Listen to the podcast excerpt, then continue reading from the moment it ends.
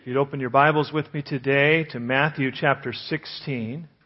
Matthew chapter 16, I'd like to look at verses 1 through 12 today. I've entitled today's message, Wake Up and Grow Up. Aren't you glad you came to church? Wake up and grow up.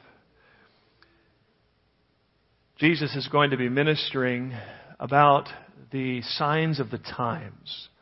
And I couldn't help but think of the signs of the times in our generation, what we're seeing. I found this quote from Greg Laurie recently, and I'd like to read it to you.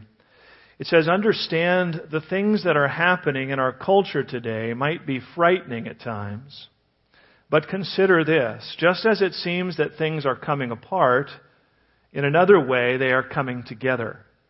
Bible prophecies are being fulfilled before our very eyes. So what should we do in light of all that is happening around us right now? First of all, we shouldn't panic. The fact is that the church often thrives when it stands in sharp contrast to the cultures around it. We need to pray that America has a spiritual awakening. That is really our only hope. There is no political Messiah that will save us. This is bigger than politics. This is bigger than culture. We need a spiritual solution. The United States needs a spiritual awakening like it has never needed before. We need to pray for that, and we need to pray for the church. Amen. This is, I believe, a very exciting time to be living for the Lord. I believe we're living in a, in a time that is, you know, being uh, significantly prophetic. We see passages in the scripture and we, we can see that God is getting ready to move. And as we look at our text here today, I believe that we'll see Jesus calling his disciples to be discerning of the times as well. Let's remember our context here as we look at chapter 16. Uh, Jesus has just finished in chapter 15 ministering out in the surrounding Gentile territory. He's not been in Israel ministering to the Jews. In chapter 15, he was outside of Israel ministering to Gentiles, and we see this beautiful work of God working out in the Gentiles. But now, chapter 16, he's returned. He's come back to the Jewish territory. And what, what he finds is, is immediately he is confronted by the unbelieving religious and political leaders of his day. I'd like to break today's text up into two sections. Verses 1 through 4, we'll talk about testing. And verses 5 through 12, we'll talk about training. First, let's consider this testing of Jesus, verse 1. Then the Pharisees and Sadducees came, and testing him asked that he would show them a sign from heaven. He answered and said to them, When it is evening, you say, it will be fair weather, for the sky is red. And in the morning it will be foul weather today, for the sky is red and threatening. Hypocrites! You know how to discern the face of the sky, but you cannot discern the signs of the times.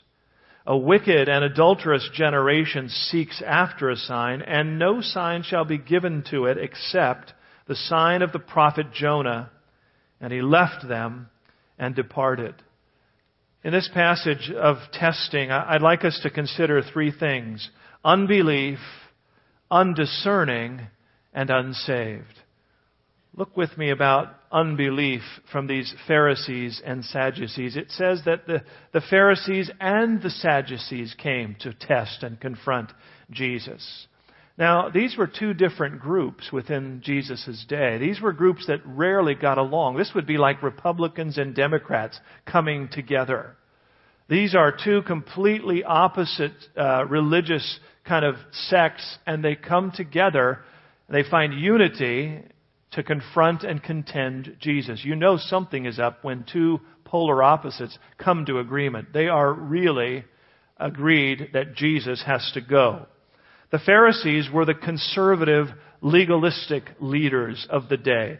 These were the ones that were very strict in following the details of the law, and not only the law, but the, the traditions that they had added to the law. And they became very self-righteous, very proud of their religious accomplishments and their keeping of religious rules and duty. And they were outward very conforming, but inwardly their hearts were unconverted. They were outwardly performing spiritually, but inwardly their hearts were far from the Lord. This describes the Pharisees. Now the Sadducees, they were the very liberal, materialistic, politically connected spiritual leaders of the day. They didn't care much for all the strict details of the Pharisees. Rather, they were looking to make merchandise out of the faith. These were the ones that managed the temple business. And you remember Jesus when he went to the temple turning over the tables saying that you've turned the Lord's house of prayer into a den of thieves. It was the Sadducees who oversaw that money enterprise. And these were very politically motivated and connected individuals. They uh, opposed Jesus along with the Pharisees. Even though they disliked each other, they found unity in opposing Christ. And boy, it's true today. Many enemies find unity when they come against the people of God, against Christ, against the work of God. There seems to be great camaraderie, even amongst, amongst people who would rarely get along. But so it was in the day of Jesus. And it says that they came testing him and asked him that he would show a sign from heaven. They're coming in unbelief. They're not coming for, on with a sincere searching for truth. This is not them hoping to find something in Christ that they can believe in. This is men that are hardened in unbelief. They're looking to discredit him by challenging him to perform some sign from heaven. Now, hadn't Jesus already been performing many signs in their midst? Jesus had already been fulfilling much of the prophetic uh, messianic promises concerning the Christ. He had been in their nation. His ministry was not done in some secret corner. He walked and traveled the land. They had seen the miracles. They had seen the demonic deliverance. They had seen this working of God through Christ. And yet their hearts were still hard. Not enough for me. Not enough, say the Pharisees and Sadducees. No, no, we don't want to believe those signs. We want to see you do some kind of a sign from heaven. They rejected the signs that God had already performed. They wanted something more spectacular. Maybe fire from heaven. Maybe some signs in the sky. Of course, this is not the way the Lord works. God does not give more light when the light that you have is rejected and, and hardened against. You have to respond to what God reveals, and then He reveals even more. That's what faith is all about. God is looking for faith. So they are simply coming in unbelief. It's not some effort to, to find something good and worthy in Jesus. They're trying to discredit Him, trying to get Him uh, to be, you know, rejected by the people. The second thing we see here in this first point of testing, not only were they unbelieving, but they were undiscerning. They were undiscerning. Hypocrites, Jesus said. You know how to discern the face of the sky, but you cannot discern the signs of the times. You guys are pretenders. You guys pretend that you're spiritually wise and discerning, but clearly you are stubbornly blind, willfully blind. It's not that you can't discern, because you can discern the weather.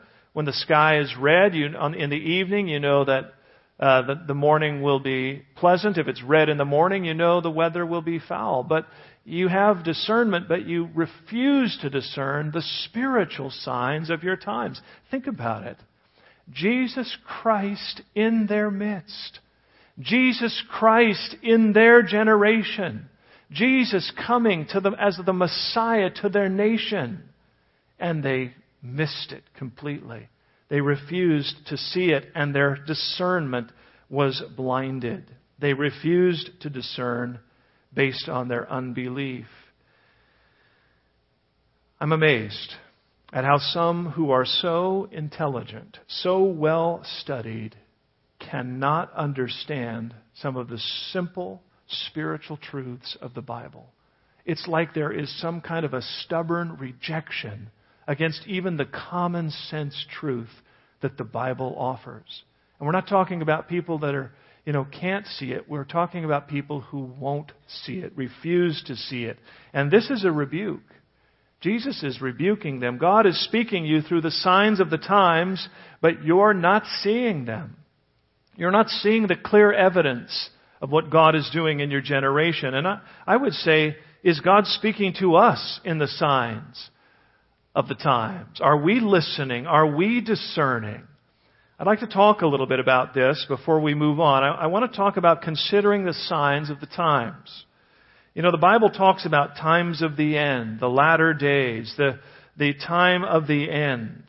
And there are prophetic things that we find throughout the scriptures. And believe it or not, we're beginning to see many of those passages come to fulfillment.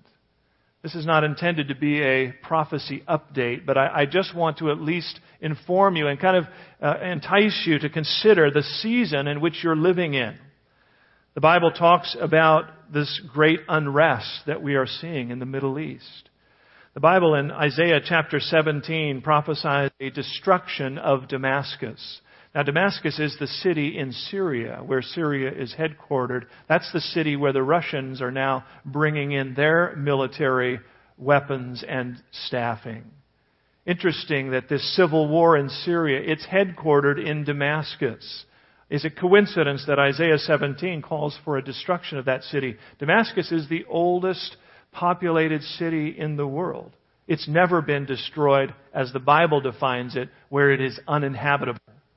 And yet the scripture calls that. I wonder if all of this activity centered there is merely coincidence or are we living in prophetic times? Psalm 83, there are many who believe that that's describing a battle from between Israel and some of her surrounding enemies, those that want her gone, those that reject her living in the land, and that some believe that that is getting ready and brewing to, to occasion. Probably the most prophetic uh, sign that we have is the fact that Israel is back in the nation. You know that for almost 2,000 years, Israel didn't even exist. They didn't even have a homeland. There was no Israel. The Jewish people were scattered abroad. There were some living in the land, but they did not have their own nation. And yet, the scriptures talked about so much of end time prophecies that would be fulfilled in Israel. Many Bible scholars, because Israel didn't exist, they looked for other interpretations of those passages, thinking they must be spiritually fulfilled or allegorically fulfilled. Because Israel didn't even exist, how could God fulfill them? But then lo and behold, in 1948, Israel becomes a nation in our time in just after the World War, Second World War, Israel is now back on the map, and all these prophecies have come to light in a new light. That God's timepiece, Israel, is now starting in motion again. And we see much of the prophecies concerning Israel in the, in the book of Ezekiel, chapter 38 specifically mentioning the times of the end that there would be an alliance of nations that would come up against Israel in battle. And the two leading, and the Bible actually calls out the specific nations, and two of the leading nations that will lead this confederate are Russia and Iran. Interesting that we see Russia and Iran starting to get cozy here, right? Now we know how Iran feels about Israel, right? Well, now we see Russia aligning itself with Iran, aligning itself with Syria. Is this just coincidence, or is God beginning to set the table for the last act, the last play of this, of this age? I believe that we're seeing prophetic times in our day, in our generation. And again, there's much more to say on this, but today I'm simply alerting you. Listen, be discerning of the time in which you live. We're living in prophetic times. What about just the culture and what we see going on in our nation, this, this turning away from God, the things that are so disturbing to us? Are they, do they catch us off guard or did God also warn that perilous times would come? I remind you of 2 Timothy chapter 3. Verse 1, but know this, that in the last days perilous times will come, for men will be lovers of themselves, lovers of money boasters, proud, blasphemers, disobedient to parents, unthankful, unholy, unloving, unforgiving, slanderers, without self-control, brutal, despisers of good, traitors, headstrong, haughty, lovers of pleasure rather than lovers of God, having a form of godliness, but denying its power, and from such people turn away. Do you feel like some of that describes the culture and the direction that we're moving in as a nation? This unloving, this, this unthankful, this uh, lovers of money, lovers of themselves. I think about some of the videos that have been released concerning the abortion industry in our country. If you're watching any of the news cycles, you have to be offended by what you see that, that these government funded facilities are purposefully uh, harvesting these baby body parts for sale to researchers. And they're doing uh, really illegal things, so it seems, in order to make sure they maximize the opportunity. Can you imagine killing a baby in the womb in such a way that you could harvest its tissue, its brain, its body parts for research and selling it in auction? We see our nation redefining God's institution and definition of marriage. We see so much of the breakdown within traditional biblical family values. We see economic unrest. Do these, what do these signs tell us? Are we to panic or are we to recognize that we are living in serious times? I believe it's a call to the church. I believe it's a call to believers to wake up and to recognize the season in which God has trusted you to live out your faith. God's word is true. It's time to recognize that we are in the last days, that we are in the times of the end, and that Jesus' return is near. And so it's not a time to be afraid and in panic, but rather a time to be drawing close to the Lord, recognizing the time in which you live. I want to share this passage out of Romans chapter 13. I think it's so appropriate to what I'm speaking. Verse 11. And do this knowing the time, that now it is high time to awake out of sleep. For now our salvation is nearer than we first, when we first believed. Now if it was nearer in the day that Paul wrote to Rome, you know it's much nearer to us. Verse 12, the night is far spent. The day is at hand. Therefore let us cast off the works of darkness and let us put on the armor of light. Let us walk properly as in the day, not in revelry and drunkenness, not in lewdness and lust, not in strife and envy, but put on the Lord Jesus Christ and make no provision for the flesh to fulfill its lusts. This is Paul writing to the Romans, and I think it speaks to us today. It's time to wake up and walk properly. How should we respond to these times? Should we just be afraid and just retreat and hole up as Christians and hide out for wait for Jesus to return? Or should we begin to live as Christians in our generation? Time to wake up and walk properly. He says, stop living in darkness. This is not a time to be in revelry and drunkenness. This is not a time to be engaged in lewdness and lust. Now, there's never a time for these things, but especially in now it being high time, strife and envy. He calls out these things of darkness and he says, quit walking in darkness, start walking and living in the light. And he says, put on the armor of light. We remember Ephesians talking about the armor of God those things that, that, that Paul talks out, uh, calls out specifically, some defensive weapons, that is truth and righteousness, faith and salvation. Right? Faith is a shield. Salvation is a helmet. Start walking in the fullness of what God has done for you in salvation. Drawing close to the Lord, putting on Jesus Christ. Living like a Christian. Living like you are filled with the Holy Spirit. He goes on and talks about the offensive weapons. He says your feet should be shod with the gospel of peace. In other words, wherever you go, you're bringing the gospel. That's what's needed in our generation. That's what's needed in every generation. The gospel of Jesus Christ. You're the, you're the gospel bearers. You're the ones that are bringing that into this generation.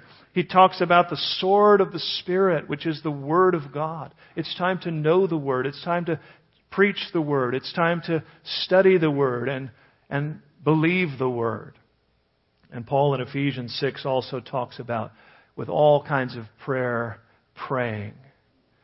Prayer. You know, it's time for the church to wake up. It's time for the church to walk properly. It's time for the Christians to pray and put on Christ. This is not a season to be uh, distracted. This is not a season to be entangled. No, it's a time to wake up, Romans says, and walk properly. And so, I believe Jesus rebuking his, the religious leaders of his day, I, I challenge our hearts as the religious and spiritual people of our day. The third thing we see here in the testing section is not only were they uh, unbelieving, not only were they undiscerning, but in the end they remain unsaved. Look at verse 4. A wicked and adulterous generation seeks after a sign, and no sign shall be given to it except the sign of the prophet Jonah. And he left them and departed. A wicked and adulterous generation. He says, You've ignored God's clear signs, but are demanding your own none will be given to you. You've not been discerning. You've not been believing. You've not taken what God has already clearly shown you. Instead, you want God to perform a sign of your choosing. And if He'll do what you think He should do, then you'll cooperate. Then you'll accept. God's not on your program. God leaves them in their unbelief. If you will not believe what He has given, then nothing more will be given, only, except for one more sign. He says the sign of the prophet Jonah. Of course, we know from earlier uh, study of, of this, this statement that Jesus said that he's talking about the death and resurrection. In the same way that Jonah was in the belly of the whale and then came out on the shores of Nineveh, so Jesus would go into the, would die on the cross for the sins of men, would go into the grave and would rise up. Jesus said there's only one more sign and that's going to be my death and resurrection. But even that sign, these unbelieving religious leaders would fail to believe. They would reject even Jesus rising from the dead. Listen, that's still the sign. That's still the sign by which we come to faith the cross and the resurrection. These are the, this is the sign that we hold dear. This is how we come to a place of belief a place of discernment and a place of salvation. And apart from it, they remained unsaved. It says, and he left them and departed. Again, I, I just, I, I can't help but think of the sadness of that statement. The religious leaders, the, the rulers of the religious community, God's people, they're in the heart of Israel. And Jesus, after rebuking them, he he leaves them and departs from them. He, has, he leaves them unsaved. It caused me to think of this passage in Jeremiah chapter 8 and verse 20. The harvest is past, the summer is ended, and we are not saved. It is such a sad testimony of these religious leaders that he left them and departed. But it is sad for all hearts when the harvest is past and the summer has ended, and they remained unsaved. Oh, this is not a time to be missing opportunities to believe. This is not a time to be missing opportunities to share what you believe. Lest the harvest pass, summer end, and there be many still unsaved. I believe God would call us to wake up.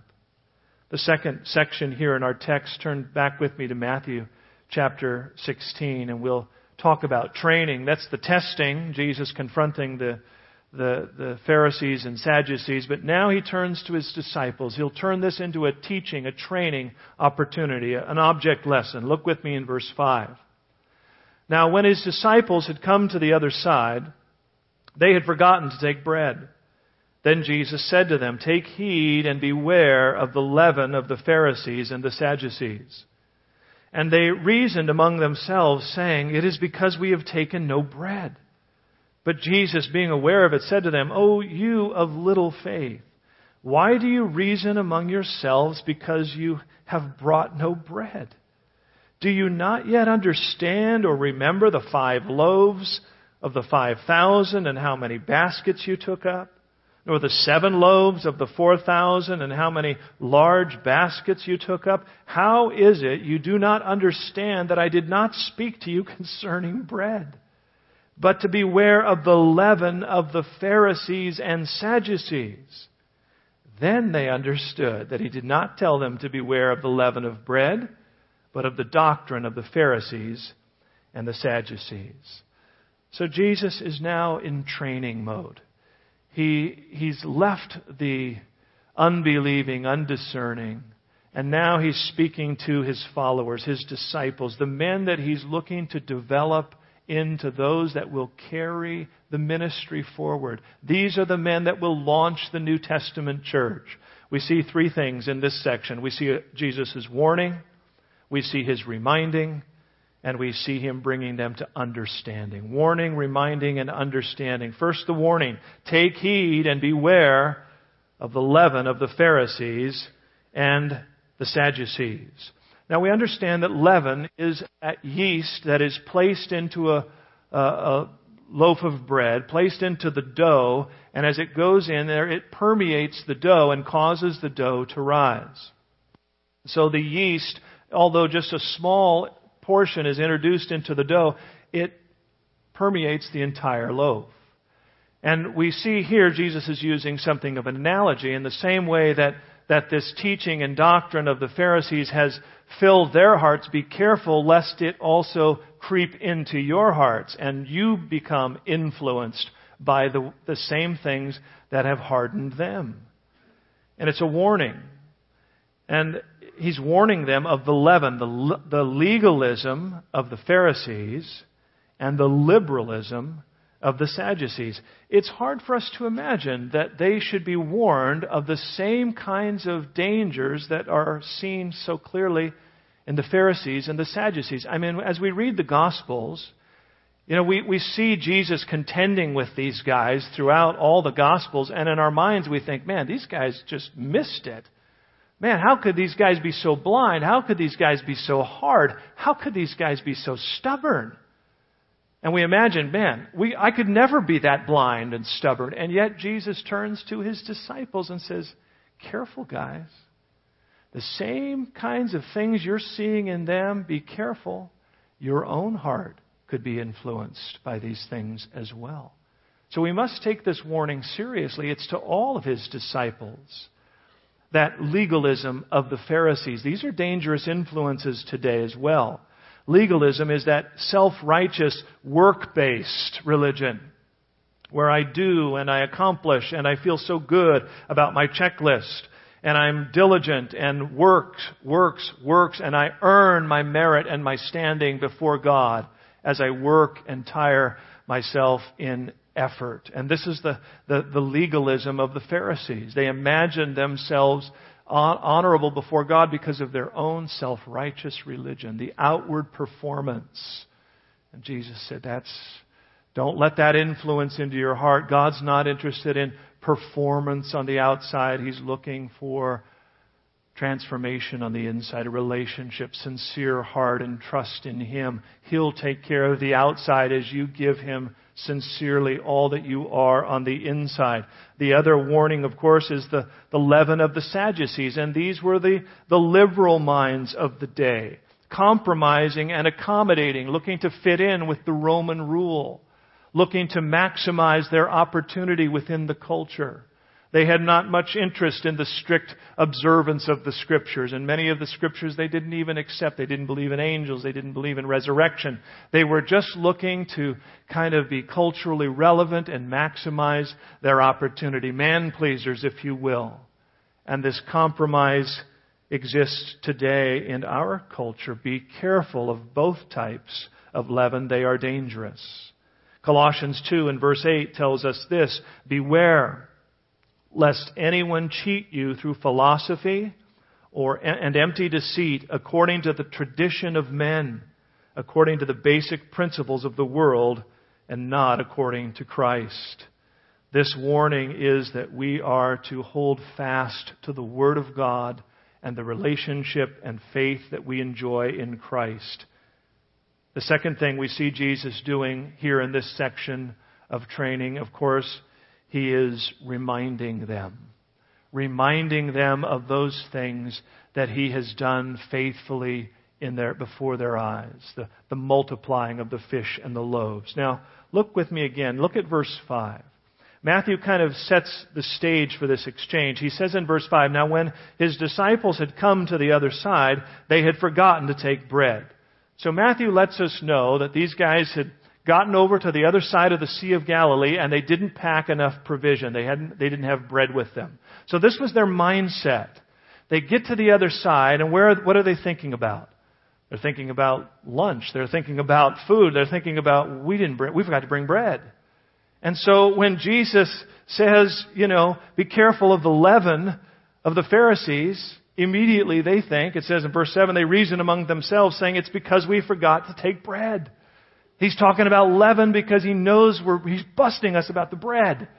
We don't have bread and now he's upset and so he's kind of, you know, giving us this little gentle condemnation about leaven. And, you know, they're just all confused. They're not able to accept and receive the spiritual training that Jesus is trying to bring because they're preoccupied with the physical. They're preoccupied with circumstance. Doesn't that sound like somebody you know? Maybe you or I. We're so caught up and focused on the physical that we miss the spiritual. Jesus does not talking about bread. Notice what he says. O you of little faith. He, he rebukes them about faith. It, it's not a lack of understanding. It, it's not a lack of information or intellectual ability. It, it's not like these guys are dense. It's faith. You're not walking in faith. You're preoccupied with provision, and so you're missing the spiritual truth and training that I have for you. And I just ask my own heart, how much have I missed because my eyes were on my circumstance rather than Jesus, rather than focusing on Him? How many trials have I gone through that have failed to mature my faith because I've been so busy being anxious and worried and complaining about the trial? James t- tells us that, that the trials that the Lord allows into our life are to mature and perfect our faith. That's why he says, consider it all joy. I have a terrible time with that. I don't, I don't consider any trials with joy. I first get anxious and worried and complain. And then after a while of that, trying that and not really getting anywhere, then I kind of wake up, okay, I, I guess I'm going to have to learn through this. I guess God's, I'm going to have to allow the Lord to use this in my life. God's trying to do something spiritual in me, and all I can think about is my natural circumstance. And this is the struggle. This is the struggle with the disciples. That's why he says, Do you, do you not yet understand? Don't you remember? You guys are in trial. You're worried about bread. Don't you remember the multiplication and the thousands that we fed with, with just a few loaves of bread and fish? Don't you remember? Do you really think I'm worried about bread? Do you really think I'm talking about lunch? I'm talking about spiritual things, guys. Pay attention. You are going to be carrying the torch. I'm going to be giving the church and its birth to you. You're going to, I'm going to build my church on your witness, your testimony. It's time to grow up. It's time to start understanding spiritual things and quit being bogged down in the natural. Time to start learning these lessons of faith. Time to understand the Word of God. Time to notice and remember His faithfulness in your life. So often we are, we are caught up in the anxiety over a trial, and yet all we have to do is look back a little bit and we can see how God has been so faithful to so many for so, for so long. I have so many wonderful testimonies of how God has brought me through and met me. And yet, my trial today, I wonder if He's going to get me through. He must be talking about bread. And I miss what God is trying to bring. Listen to these passages out of 1 Corinthians and also the book of Hebrews. I'll have them for you on the overhead. 1 Corinthians 3 2. I fed you with milk and not with solid food. For until now you were not able to receive it, and even now you are still not able. Hebrews 5:12 For though by this time you ought to be teachers, you need someone to teach you again the first principles of the oracles of God, and you have come to need milk and not solid food. Where are we, church? Where are we in history? What, what, what is the season and the sign of times that we're living in? And where are we today in our own faith, in our own prayer life, in our own journey? Are we worried about bread and provision and circumstance and trial? Or are we growing and learning to trust in Jesus and recognize that He has placed us here in this generation, in this time, for such a time as this? and that we are to be the church of the Lord Jesus Christ. We are to be salt and light.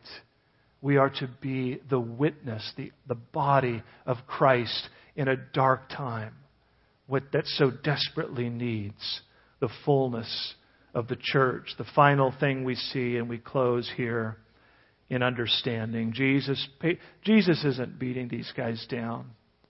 Jesus is just bringing them along. You know, Jesus has to challenge us once in a while. He loves these guys. He's not giving up on these guys. He's not quitting on these guys. Nobody gets kicked out. Judas will kick himself out. But Jesus goes the distance with them as he does with us. And he brings them to what? To understanding. And that's the grace of God. Then they've understood that he did not tell them to beware of leaven, but bread. Uh, be aware of the leaven of bread, but rather the doctrine and of the Pharisees and the Sadducees. This is the result of Jesus' patient, gracious teaching. He lovingly brings them into the understanding of truth. And this is what God is desiring to do in our lives too. God is not trying to hide things from us. We're just distracted. God is speaking. The signs are all about. And God is teaching for those that are listening, for those that are studying, for those that are growing up in Him, awake and growing. I want to close. I'm going to read this passage because this is my heart for you. This is my heart for our church. I pray that we would be a growing and thriving church. Not, when I say growing and thriving, I don't mean numerically, I mean spiritually. That we would be a force in this generation. That God's Spirit would be working through us. That there would be, this would be a place where people could come, hear the gospel, get their lives anchored in the Word of God. Find good Christian fellowship to encourage and to pray and to see God's kingdom advancing even in what looks to be troubled times. I think God wants to do more. I don't think the harvest is over. I don't think summer has ended. I think God wants to work. And I want us to be a part of that. And this is my prayer. This is a prayer that the Apostle Paul wrote over the church in Colossae. It's a little long. Let me read it to you and I'll close. This is my prayer for us as well. For this reason, we also, Colossians 1, verse 9. For this reason, we also, since the day we heard it, do not cease to pray for you. Now listen to what he's praying. And to ask that you may be filled with the knowledge of his will in all wisdom and spiritual understanding, that you may walk worthy of the Lord, fully pleasing him being fruitful in every good work and increasing in the knowledge of God, strengthened with all might according to His glorious power, for all patience and long suffering with joy, giving thanks to the Father who has qualified us to be partakers of the inheritance of the saints in the light. Listen to this. He has delivered us from the power of darkness and he has conveyed us into the kingdom of the Son of his love, in whom we have redemption through his blood, the forgiveness of sins. Oh, let that be the prayer of our heart. Let that be the prayer over your family. Let that be the prayer over your own life and the prayer over our church. Let's, let's close. Thank you, Lord, for your word to us today.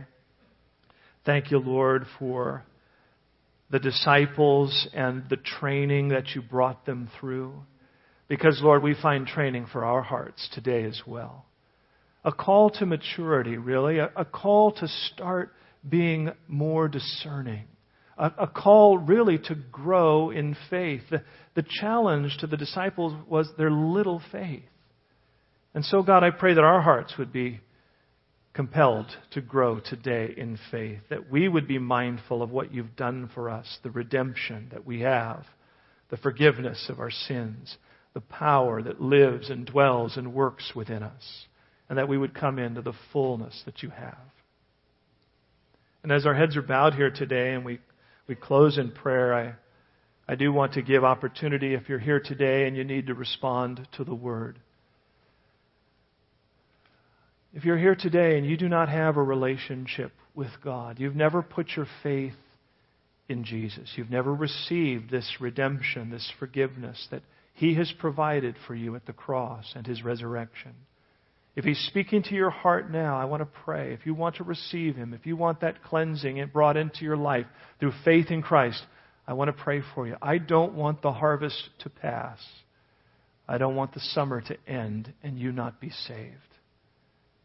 If you're here today and you need Jesus, we're going to pray in just a moment. Maybe you're here today and you need to rededicate, recommit your life to Him. Maybe you're here today and you would say, you know what, I'm not awake. I, am a Christian. I, have accepted Christ, but I'm, I'm not awake. I'm, I'm still living like I'm asleep. I'm still living in those areas of darkness. I've not come fully to the light. I've not put on Jesus as I should. I'm not living for Him. I'm not walking in that close relationship. I'm not living discerning as He would ask me to. And that may be you today as well, and, and I'd love to pray for you. This is a time, it's no shame to rededicate your heart to the Lord. What would be tragic is if you need to and you don't.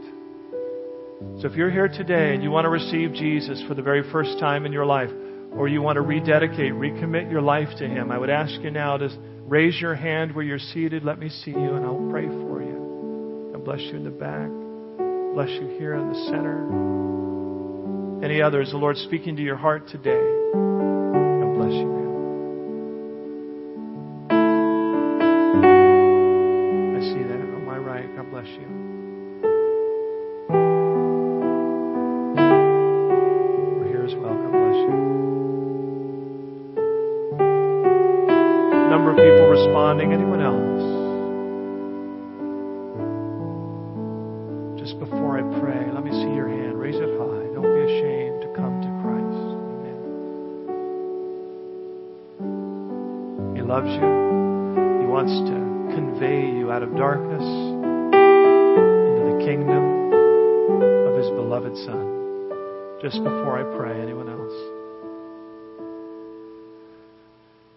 And so, Lord, for these hearts responding to you today, I pray, oh God, that you would meet them with your grace. Father, I pray that your Spirit would just touch them in such a profound way that they would know for certain it's you speaking to them today. It's you working in their heart today. It's your word that's coming to life. That they would simply come and be with a sincere heart. They would simply say, Jesus, forgive me. Cleanse me from my sin. I believe that you died on that cross and rose from the dead for me. I want you to come into my life and not only cleanse me, but I want you to change me, Lord. And as you change me, God, I want you to begin to lead me and guide me. I, I want to live the fullness of what you've called me to. I want to bear all the fruit that you've planned for my life. I want to be faithful in my generation. I want to see Christ come alive in my heart today and walking through the rest of my days. We ask it all in Jesus' name.